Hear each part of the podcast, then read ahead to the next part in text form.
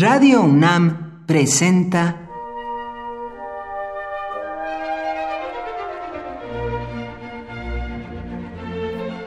Cuaderno de los Espíritus y de las Pinturas por Otto Cázares.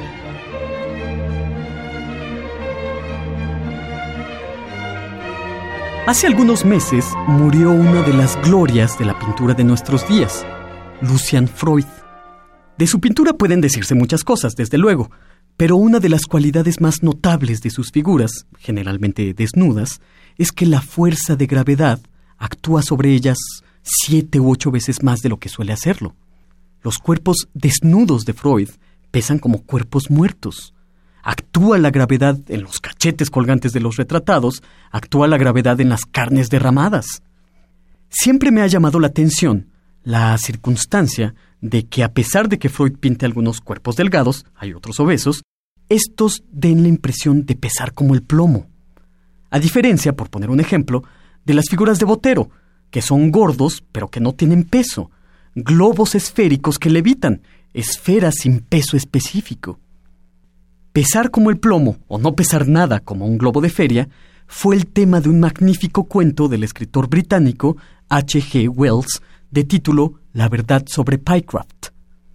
Pycraft era el hombre más gordo de Londres. Sus proporciones eran enormes, su obesidad tremenda.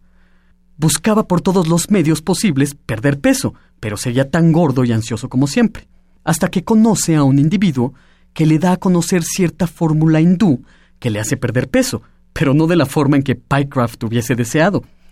Un buen día, ¿cuál no sería la sorpresa del hombre que proveyó a Pycraft con la fórmula cuando entra a la estancia donde habitaba éste y le ve cuán gordo era pegado a la cornisa como si alguien lo hubiera encolado al techo? Pycraft jadeaba y gesticulaba boca abajo. Pero ¿cómo diablos está usted agarrado ahí arriba, Pycraft? Estaba flotando el obeso Pycraft igual que un globo de feria. Había perdido peso, sí, pero todo su peso específico.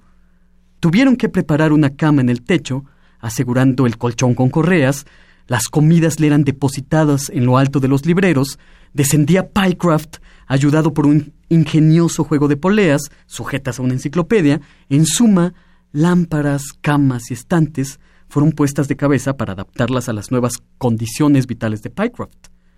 Hasta que por fin les viene a la mente una idea peculiarísima y muy efectiva. Ropa interior de plomo para Pycraft. Así podrá volver a caminar el gordo sin peso por las calles de Londres. Láminas de plomo cosidas a su ropa interior, botas con suela de plomo y su maletín también cargado de plomo. Pycraft, un enorme obeso que nunca tendrá que sentir miedo de un naufragio. Le bastará quitarse botas y calzoncillos para flotar por los aires. Por hoy, Otto Cázares cierra el cuaderno de los espíritus y de las pinturas.